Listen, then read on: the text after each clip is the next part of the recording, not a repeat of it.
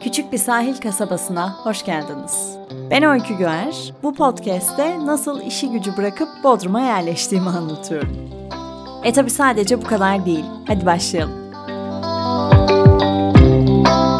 Taşımak çok zor bir şey arkadaşlar. Bunu neden bana daha önce söylemediniz? Ben aslına bakarsanız hiç bu kadar taşınmadım. Bu kadar taşınmak ne demek? Şöyle ki 31 yaşındayım ve bu benim ilk taşınmam. Daha önce annemlerle yaşadığım evden bir kere taşınmıştık ve ben ortaokuldaydım. Yani ben taşınmadım. Annemler taşındı. Ben de bir gece o evde yatarken öbür gece diğer evde yatmaya başladım. Böyle ne eşya toplamaya yardım ettim ne başka bir şey yaptım. Arkın'la yaşadığımız eve de biz taşınmadık aslında. Yavaş yavaş yerleştik. Bu Arkın'la şu an oturduğumuz evde bir arkadaşımız yaşıyordu. Biz de işte böyle ilişkiye başlamışız. Her şey güzel gidiyor. Ee, sürekli kafelerde buluşarak tabii nereye kadar bir şekilde böyle bir birlikte evimiz olsun istiyoruz. Ama bu evi de bir ev tutup eşya alarak döşemek istemiyoruz. Çünkü mesela bir tane buzdolabı alıyorsunuz. O ilişkide çok bağlayıcı bir şey oluyor.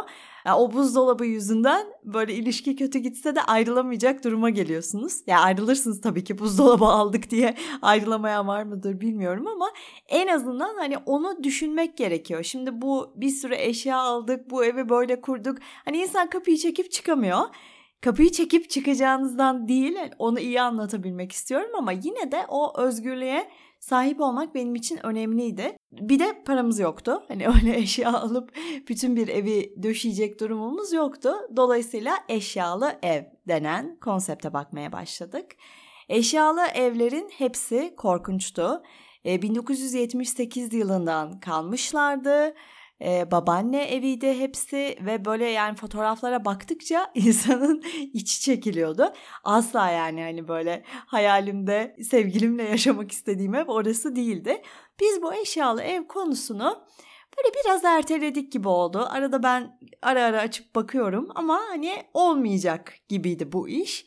Sonra Arkın bir gün bir arkadaşımıza diyor ki bu arkadaşımız da çok sık taşınan bir arkadaşımız. E, işte biz böyle bir ev arıyoruz. Eşyalı senin bildiğin bir yer var mı? Sonra bakın ne kadar şanslıyız.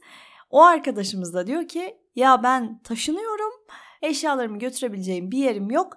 Dolayısıyla siz benim evime gelin. Fırsat ayağımıza geldi. Sonra biz bu eve geldik, baktık. Çok güzel, beğendik. Eşyalar fena değil. En azından 1978 yılından kalmamış. Tamam karar verdik. Hani biz bu evi tutacağız. Sonrasında da yavaş yavaş yerleştik. Yani böyle işte ben annemlerin evinden o mevsime uygun bazı kıyafetleri getirdim. Giydikçe burada bıraktım. Sonra birkaç kere herhalde böyle gidip hani valize kıyafet doldurup buraya getirme turu yaptıktan sonra biz zaten bu eve yerleşmiş olduk. Sonrasında da bu evdeki eşyaları da yavaş yavaş aldık. Hani işte bir gün koltuk geldi, bir gün masa geldi, eskiler gitti derken bizim böyle hani nakliye, eşyaları yükle, taşın, şimdi bu evi kapatıyoruz gibi bir durumumuz hiç olmadı. Bu 31 yaşındaki benim ilk taşınmam ve taşınmak çok zor bir şey. Yani şöyle düşünüyorum. Şimdi eşyalar bir yerden belirli bir başka yere gidecekler ve ben bunları sırtımda taşımayacağım. Yani nesi bu kadar zor olabilir? Ama gerçekten çok zor. Bir kere bir duygusal yük kısmı var işin. Böyle eşyaları oraya koyup o anıları sanki unutmaya çalışıyoruz ya. Onları geri açmak, onlara bakmak, hele zaten o böyle teker teker işte çıkan notları falan okuma işine girerseniz hiç bitmeyecek bir şey. Ve biz tabii ki bu kadar vakit alacağını bilmediğimiz için bu taşınma işini son dakikaya bıraktık. Şimdi bugün 29 Ocak. Ee, benim önümüzdeki günlerde acayip yoğun bir iş programım var ve biz 2 Şubat'ta yola çıkıyoruz. Ve hazır mıyız? Hayır, asla hazır değiliz. Ya böyle şey diye düşünüyorum bir de. Bu evde hala yaşamaya devam ettiğimiz için yaşadığımız bir evden taşınmak da çok zor. Taşımanın temeline dair bir şey söylüyorum. Çünkü e, bir yandan da hani konforumdan da ödün vermek istemiyorum. Mesela bu evdeki son günlerimde işte en sevdiğim kupayla kahvemi içmek istiyorum. Buraya o malum buton gelecek. Haklısınız. Bu da dert mi? E, bir de temelde şöyle bir sorunum var. Bu kadar çok kıyafet bu eve nasıl geldi? Yani doğurdu mu bu kıyafetler ne oldu çok merak ediyorum. Ben bu arada çok uzun zamandır yeni kıyafet almıyorum. Mesela işte böyle bir online alışveriş sitesinde gezerken bir gömlek görüyorum. Çok güzel, çok beğeniyorum. Onu almıyorum yani sırf beğendiğim için. Çünkü 10 tane beğendiğim gömlek olunca dolabımda ben onları döngüye sokamıyorum yani giyemiyorum hepsini. Sonra onlar böyle bir yük olmaya başlıyor. Bir sürü kıyafetim var giymiyorum. Onlar orada duruyorlar. Bir kere ben çok üşüyen bir insanım. Bütün kıyafetlerimi üşümeme üzerine tasarladığım için bir moda ikonu olma şansım hiç yok. Sadece böyle beğendiğim modeli güzel bir şeyi alıp onu üşümeden giyebileceğim gün sayısı iki falan olduğu için olmuyor yani o iş. Bu kadar çok kıyafet var ve ben her gün aynı şeyleri giyiyorum. Beni fiziksel olarak tanıyanlar bilir. Fiziksel olarak tanımak ne demek? tanıyanlar bilir. E, ya gerçekten hani böyle çok çeşitli giymiyorum yani. Sevdiğim bazı kıyafetlerim var ve onları giyiyorum. Ve asla bu konuda yenilikçi değilim. Çok güzel giyinen bazı arkadaşlarıma bakıyorum. E, mesela çok deneysel takılıyorlar. Bazı günler ya bu da olmuş mu diyorum. Bazen de inanılmaz şık oluyorlar. O deneysellik bende hiç yok açıkçası. Ya yani hayatın hiçbir alanında olmadığı gibi bir günlük o kıyafet denemesinde bile yok. Hep elim emin olduğum şeylere gidiyor ve diğer kıyafetler niye varlar? Sadece hani böyle belki bir gün giyerim diye orada duruyorlar. Sizin de var eminim. Belki bir gün giyerim kısmı gardırobunuzun ve onlar giyilmiyor arkadaşlar. Bunu artık birbirimize itiraf edelim. Ama bugünlerde şöyle bir duygu oluyor ya ben bu kazağı versem şimdi birine bir daha yenisini alamam. Yani bir daha böyle bir kazak alabilecek bir maddi durumumun olabileceğine emin değilim. Veya ona yani 3 katı para vermek istemiyorum. Dolayısıyla belki bir gün giyerim diye tuttuğum şeylerin sayısı da iyice artıyor. Ve bu şartlar altında taşınmak çok zor. Bu arada biz çok değişik bir taşınma modeli uyguluyoruz. Tamamen taşınmıyoruz. Yani şu değil bir nakliye arabası gelecek, her şeyimizi alacak ve götürecek değil. Hatta duyduğum kadarıyla böyle mutfaktaki her şeyi teker teker paketleyip götüren taşıma şirketleri varmış. Ay bir hayal gibi şu anda. Ama bizimki öyle bir taşınma değil. Biz Ankara'daki evimizi de açık tutacağız bir süre. Çünkü Bodrum'daki evimiz eşyalı bir ev ve oradaki eşyalar Temmuz ayında çıkacaklar. Ve biz de Temmuz ayında mobilyalarımızla beraber taşınacağız. Şimdilik sadece hani böyle valizini al git olacak gibiyken 8 tane valizini arabaya sığdırmaya çalış macerasına dönüyor. Yani biz normal bir binek arabayla Ankara'dan Bodrum'a iki kişi taşınmaya çalışıyoruz. Neler götüreceğiz? İşte bir takım kıyafetler götüreceğiz. Bu arada Bodrum'a taşınacağımı duyan bir takım arkadaşlar ay ne güzel işte bütün yazlık kıyafetlerini doldurdum mu valize falan diyor. Öyle bir şey yok arkadaşlar. Bodrum kışın çok soğuk bir yer klimayla ısınmaya çalışacağız. Soba yakma ihtimalimiz çok yüksek. Ve bütün kazaklarımı götürüyorum yani. Ve bütün kazaklarımı üst üste giymek için götürüyorum. Ve tabii ki çok yer kaplıyorlar. Vakumlu torba denen şeyle tanıştım ve kıyafetlerimi vakumladım. Ama böyle içim acıyarak yani gözlerimin önünde kırışıyorlar. Çok yer kazandın mı derseniz hayır hiç yer kazanmadım. Hiç reklamlarda göründüğü gibi değil.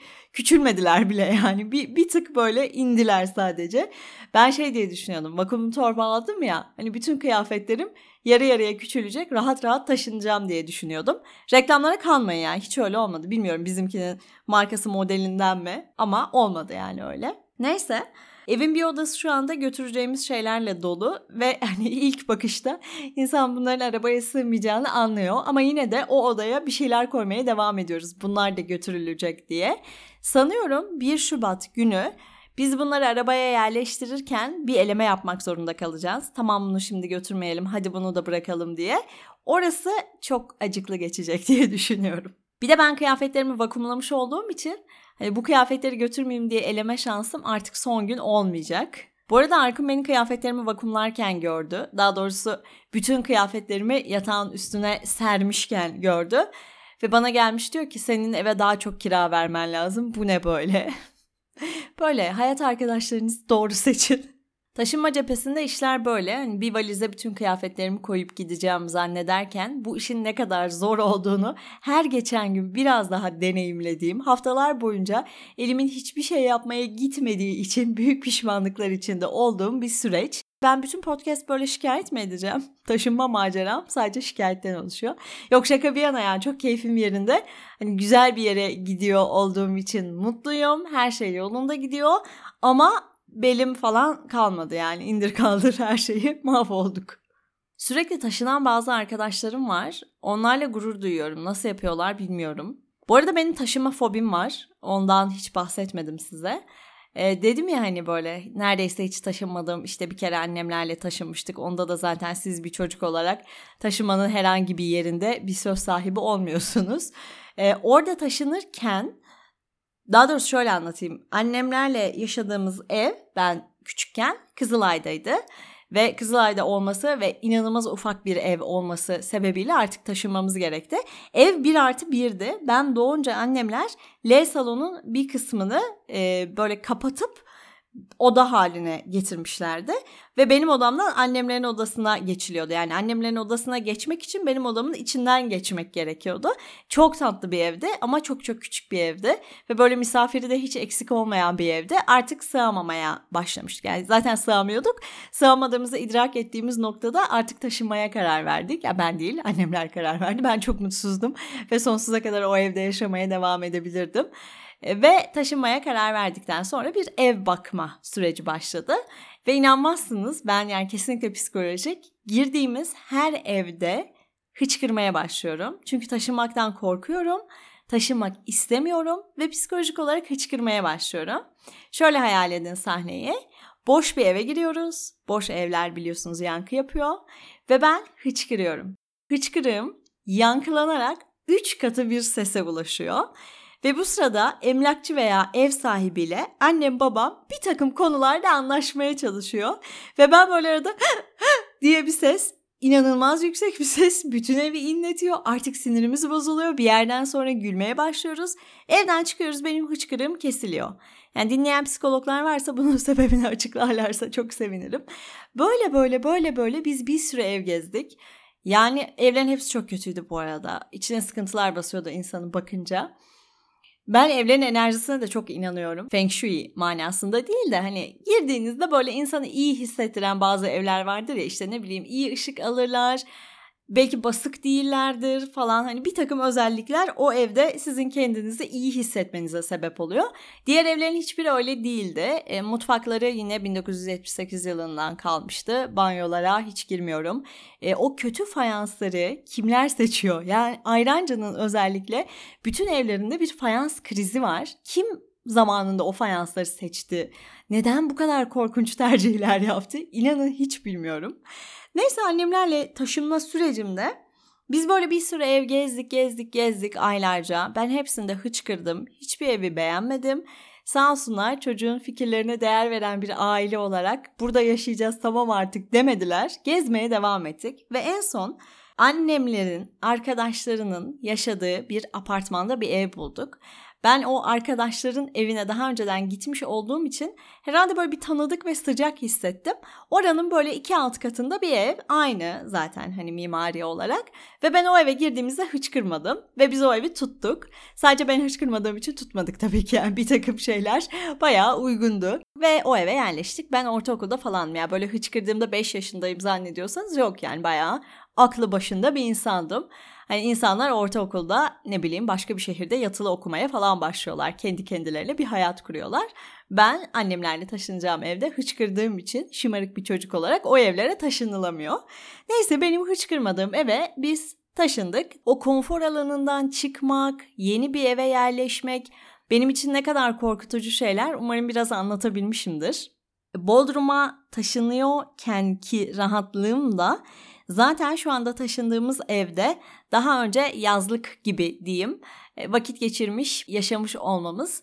Onun rahatlığı, o evi biliyor olmak yani bir diğer evime gidiyor gibi hissediyorum şu an. O yüzden içim çok daha rahat bu açıdan. Böyle benim gibi başka taşınma fobisi olanlar var mı bilmiyorum. Ben hiç rastlamadım. İnsanlar çatır çutur taşınıyorlar. Ya benim için birazcık böyle hani sürecin bir takım duygusal zorlukları var. Ama şu anda beni bekleyen yenilikleri çok merak ettiğim için yeni bir yola çıktığım için de heyecanlıyım. Anne babayla taşımak gibi olmuyor bu. Artık kendi hayatınızı kurduğunuz noktada bir takım sorumlulukları aldığınız noktada tamam belki omuzlarınızdaki yükler daha ağır oluyor. Ama sonucunda o özgürlüğü hissetmek, o her şeyin sizin kontrolünüzde olduğunu hissetmek de bence çok özel bir duygu. Taşınma günlüklerim burada sona eriyor. Daha taşınmadan bu kadar şey anlattım. Kim bilir taşınınca neler anlatacağım. Ha bu arada bu kaydı şu anda salonda yapıyorum. Çünkü e, benim çalışma masamı sattık. Bodrum'da öyle bir yer olmadığı için nakliye ile komple mobilyalarla taşınırken onu götüremeyeceğimiz için sattık. Ve benim çalışma masam yok. Yani mikrofonumu böyle bağladığım, kurduğum, akustiğini ayarladığım odam yok yani şu an hani o odayı dağıttık. Ee, bir tane çok böyle uzun yaklaşık iki saat süren bir kayıt almam gerekiyordu. Onu yatak odasında komodinin üzerine bilgisayarı koyup bir tabureye oturarak aldım. Böyle iki büklüm yani dizlerim falan mahvoldu. Çünkü komodine çarpıyor sürekli. Dizlerim komodine çarpınca ses çıkıyor. O kısmı baştan alıyorum falan felaket yani. E, mikrofonumu da o zaman tıpkı şu an olduğu gibi bir tuvalet kağıdının üstüne koyup sabitlemiştim. Şu an bir tuvalet kağıdına bakarak konuşuyorum. Bu arada arkadan sesler geliyor mu bilmiyorum. Bizim apartmanda yaklaşık bir buçuk aydır süren bir taşınma ve ev yapma işi var.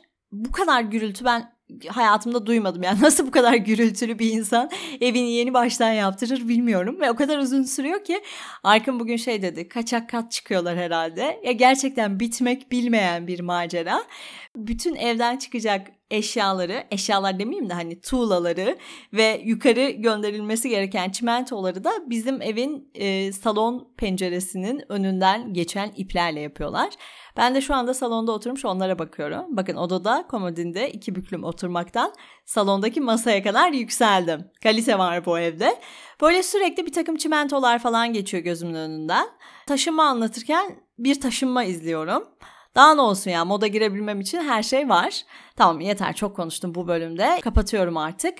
Küçük bir sahil kasabası podcast'inin taşınma özel bölümü sona erdi. Görüşmek üzere.